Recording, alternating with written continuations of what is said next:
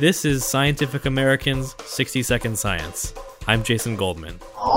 In 2018, biologist Jann Vendetti published a paper that described the discovery of five species of non native snails and slugs in Southern California.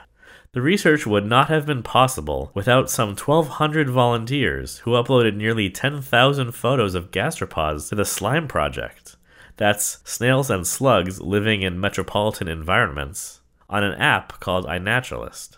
So the entire existence of that paper is dependent upon these citizen scientists. How do you credit those people? Greg Pauly, herpetology curator at the Natural History Museum of Los Angeles there's some very specific requirements that a lot of journals and a lot of academic societies use. And those requirements largely would exclude non professional scientists. And to me, that's absurd. That's why Pauly, together with Vendetti and several Australian biologists, are arguing that criteria must change to recognize citizen scientists as authors on scientific journal articles.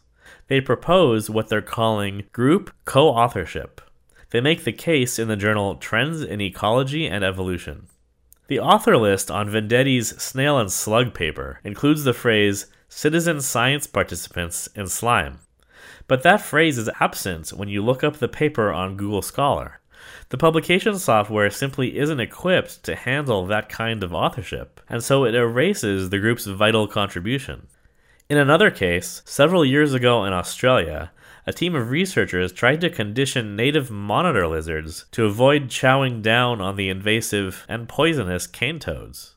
And for the most part, it worked. But the only reason it was successful was because they partnered with the traditional landowners in northwestern Australia, this group called the Balanggarra Rangers. Several journals flat out refused to allow for the inclusion of the Rangers as group co authors. Eventually, the researchers did convince the editors of some journals to allow it, but the group's title was abbreviated as if it was a first and last name in online indexing software B Rangers.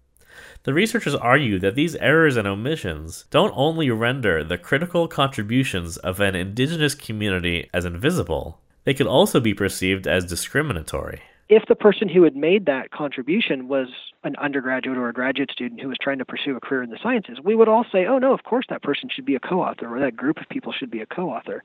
But we don't necessarily extend that same line of reasoning to citizen scientists. Allowing for group co authorship is not a new idea. In 2004, the journal Nature published a paper titled Initial Sequencing and Analysis of the Human Genome. It listed as the sole author the International Human Genome Sequencing Consortium. So let's just co opt this group authorship model and turn it into group co authorships. And this, you know, this really shouldn't be that hard. Thanks for listening. For Scientific American's 60 Second Science, I'm Jason Goldman.